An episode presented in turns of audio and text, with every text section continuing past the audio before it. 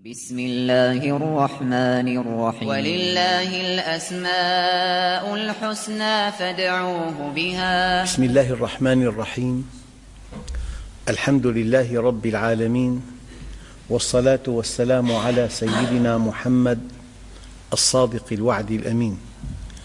اللهم أخرجنا من ظلمات الجهل والوهم إلى أنوار المعرفة والعلم ومن وحول الشهوات إلى جنات القربات. أيها الإخوة الكرام لا زلنا في اسم الأحد. وقد بينت في اللقاء السابق أن الواحد الذي لا شريك له بينما الأحد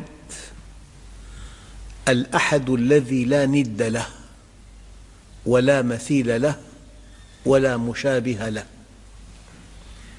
لا يغيب عن بالكم أن الأعداد على نوعين أعداد كمية وأعداد نوعية. فقد تقول التقيت بأربعة طلاب. هذا عدد كمي. وقد تقول هذا الطالب ترتيبه في النجاح الرابع. الرابع نوعي. الأربعة كمي لذلك الله واحد أي لا شريك له. لكن الله أحد أي لا ند له ولا شبيه له ولا مماثل له. أيها الإخوة في هذا الكون العظيم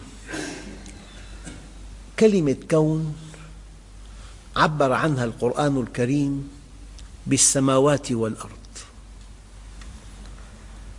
والكون أو السماوات والأرض ما سوى الله. في هذا الكون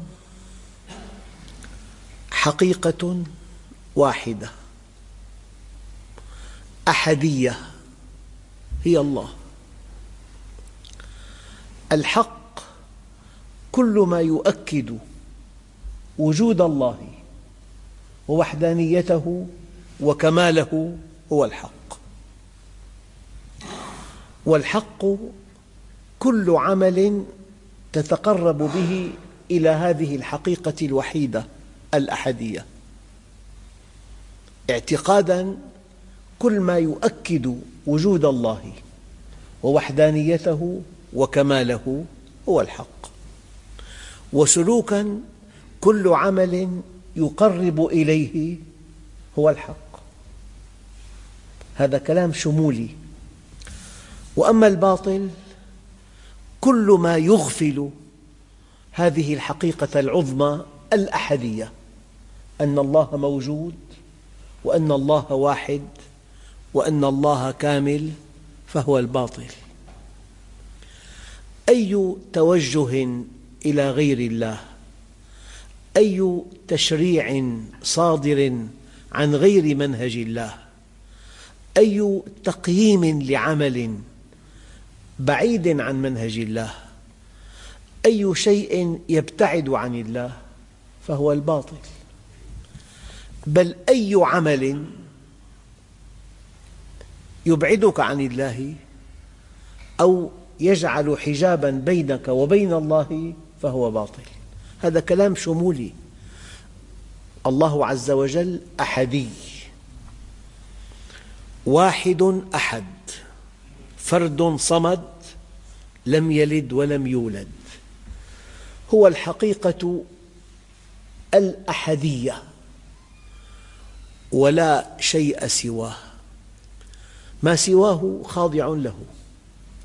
فأي فكر أي كتاب أي تأليف أية قصة أي عمل أي طرح أي تفسير أي تعليق يؤكد وجود الله ويؤكد وحدانيته ويؤكد كماله فهو الحق.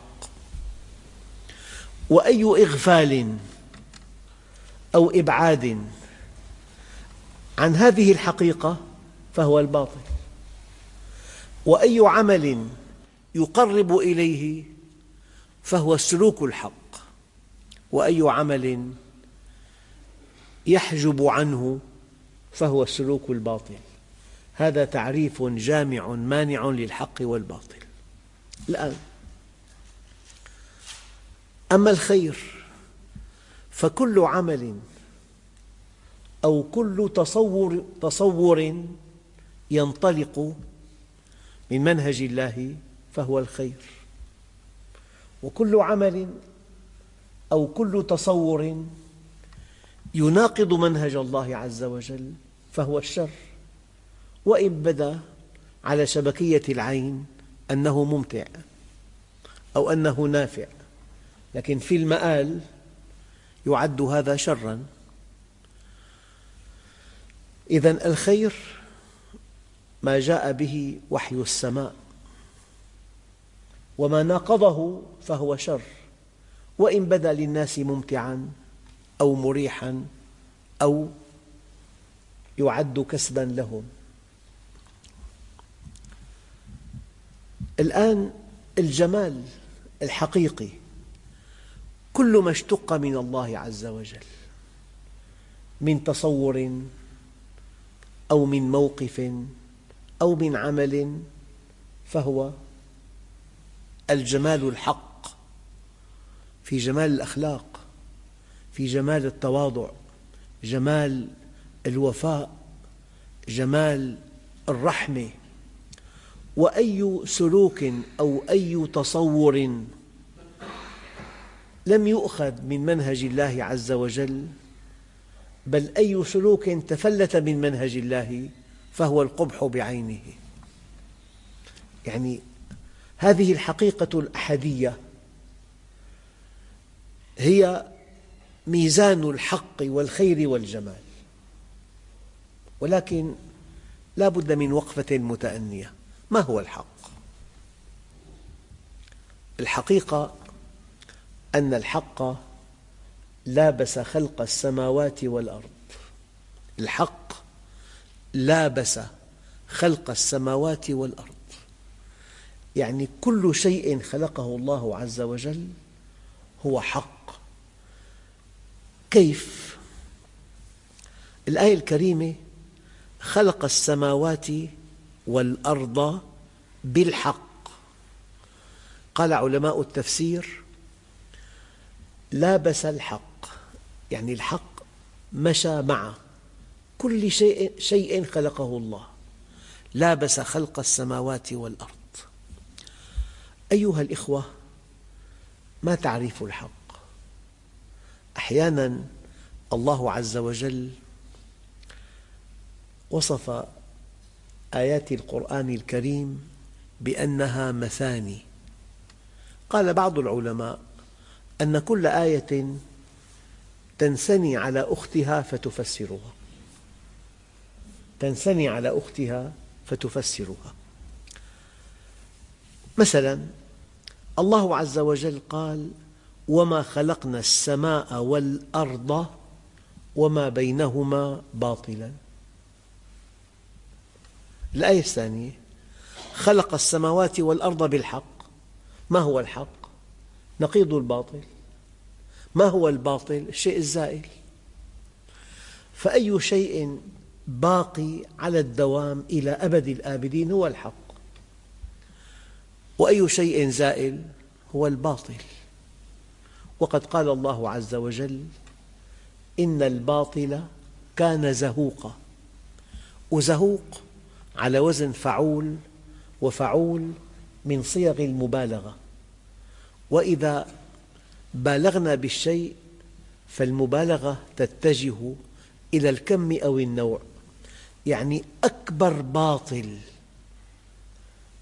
بالمئة سنة الماضية الباطل الذي شغل نصف العالم الشرقي والذي رفع شعار لا إله ألم ينتهي؟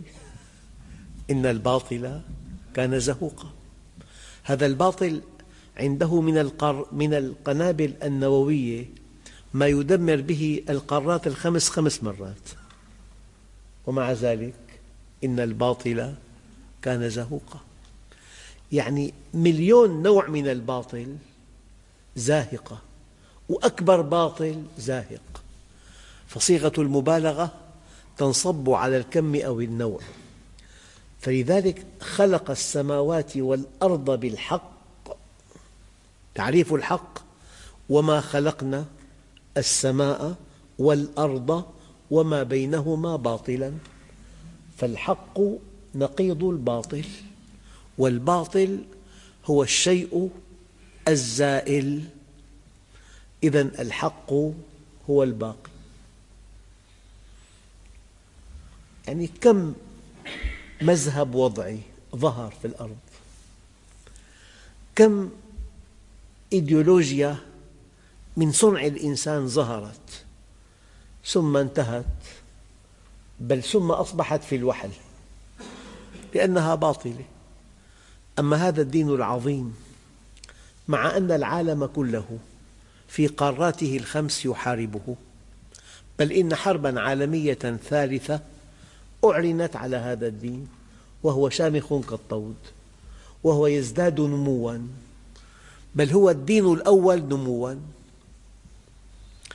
هذا الذي دعا بعض العلماء الغربيين الذين هداهم الله إلى الإسلام وقد زاروا جالية إسلامية في بريطانيا وزارنا عالم كبير في دمشق وذكرت له هذا القول فقال أنا سمعت هذا القول من فمه وقاله أمامي قال أنا لا أصدق أن يستطيع العالم الإسلامي اللحاق بالغرب على الأقل في المدى المنظور لاتساع الهوة بينهما ولكنني مؤمن أشد الإيمان أن العالم كله سيركع أمام أقدام المسلمين لا لأنهم أقوياء ولكن لأن خلاص العالم في الإسلام.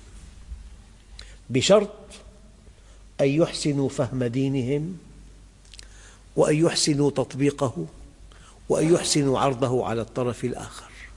في معنى آخر الله عز وجل قال وما خلقنا السماء والأرض وما بينهما لاعبين.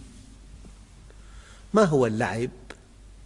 هو العبث يعني عمل بلا هدف. يعني اثنان جلسا يلعبان نرد للساعة ثلاثة بالليل. ماذا ينتج عن هذا؟ عمل بلا هدف. تضييع للوقت بتعبير آخر قتل للوقت. أما لو قرأت كتاب لو التحقت بجامعة لو قرأت الكتاب المقرر وفي امتحان ونجحت أخذت شهادة. الشهادة فيها تعيين تعيين في دخل الدخل معه زواج الزواج معه بيت. في عمل ما له أي هدف ما له أي أثر مستقبلي. هذا الباطل. تضييع للوقت. بالمناسبة أيها الإخوة يعني الإنسان وقت. الإنسان بضعة أيام كلما انقضى يوم انقضى بضع منه. بضعة أيام كلما انقضى يوم انقضى بضع منه. وما من شيء وما من يوم ينشق فجره إلا وينادي يا ابن آدم أنا خلق جديد وعلى عملك شهيد فتزود مني فإني لا أعود إلى يوم القيامة.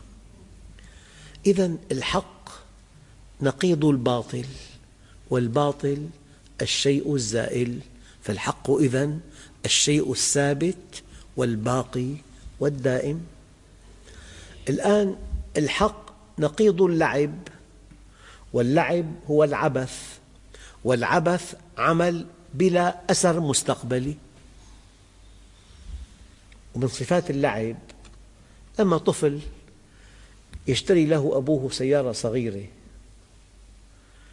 ويمضي وقتا طويلا في تحريكها فوق أساس البيت يرافق هذا التحريك بصوت منه بحسب صعوبة الطريق. هذه السيارة الصغيرة تملأ عالمه كله. فلو أخذت منه كاد يموت من البكاء. حينما يصبح طبيبا ويذكر بأعماله ألا يضحك على نفسه؟ من صفات اللعب أنك إذا تجاوزته رأيته صغيرا. هذا لعب. وقت ضائع. عمل لا طائل منه. عمل لا هدف له. عمل لا جدوى منه. فلذلك ورد في بعض الأحاديث إن الله يحب معالي الأمور ويكره سفسافها ودنيها قال تعالى والنجم إذا هوى ما ضل صاحبكم وما غوى وما ينطق عن الهوى إن هو إلا وحي يوحى. علمه شديد القوى ذو مرة فاستوى وهو بالأفق الأعلى. في إنسان بالأفق الأعلى. وفي إنسان بالأفق الأدنى. في إنسان تشغله معالي الأمور. في إنسان يعيش في سفسافها ودنيها. فلذلك الحق هو الشيء الثابت والهادف. ليس باطلا فهو ثابت وليس عبثا فهو هادف هلا الإنسان أين بطولته؟ أين ذكاؤه؟ أين عقله في أن يربط نفسه مع الحق فإذا ربط نفسه مع الحق له مستقبل في الدنيا والآخرة أما إذا ربط نفسه مع الباطل ما دام هذا الباطل قائما ينعم به فإذا أزيح الباطل انتهى معه. فكل الذكاء وكل البطولة وكل النجاح وكل الفلاح وكل التوفيق أن تربط نفسك مع الحق الأزلي الأبدي الثابت الباقي في الدنيا والآخرة.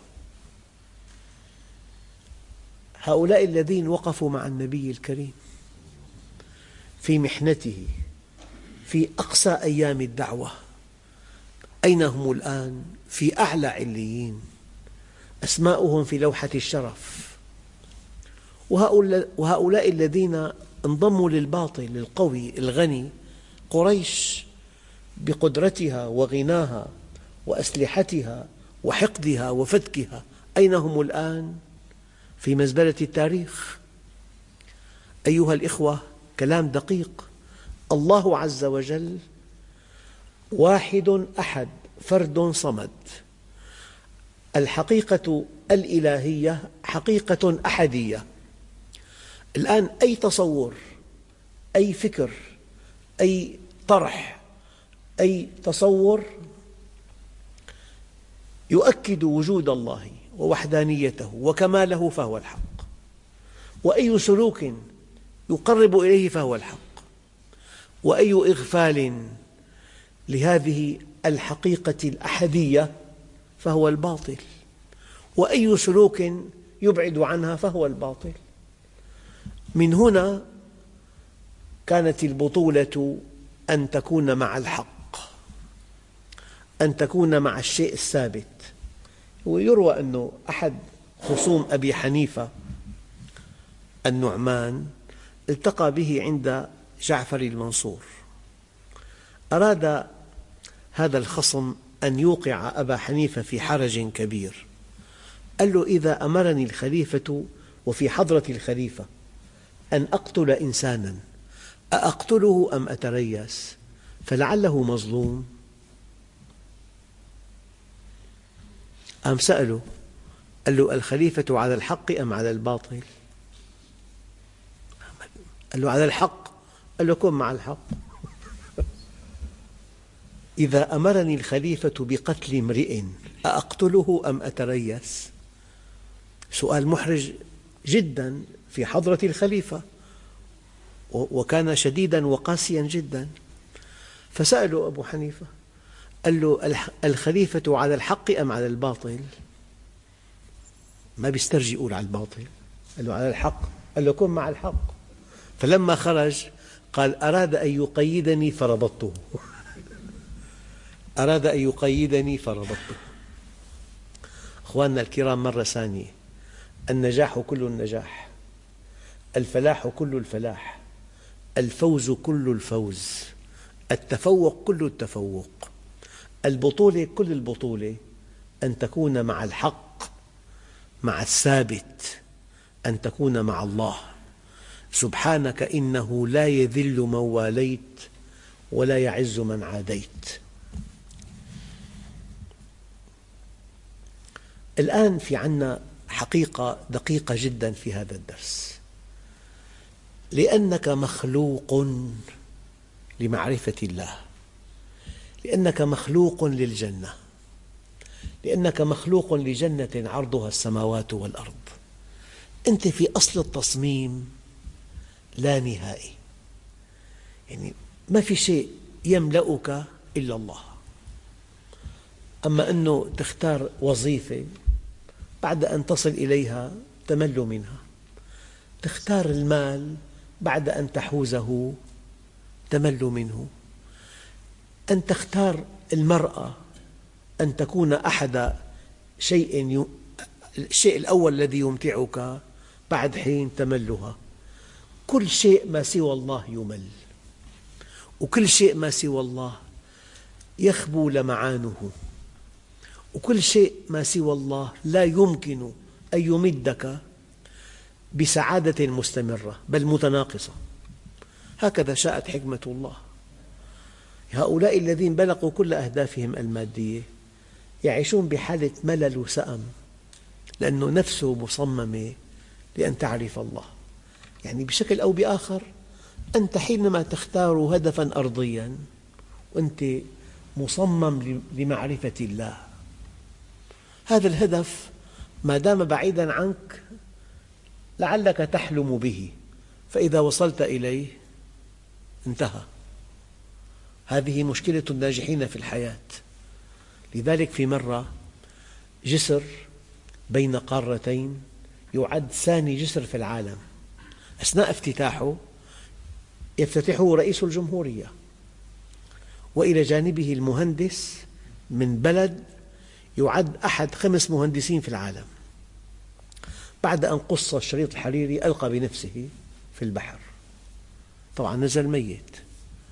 فذهبوا إلى غرفته في الفندق فقد رأوا ورقة كتب عليها ذقت كل شيء في الحياة فلم أجد لها طعما أردت أن أذوق طعم الموت. ما في أصعب من إنسان يعيش بلا هدف؟ إن ربطت نفسك مع الحق أنت مع الله.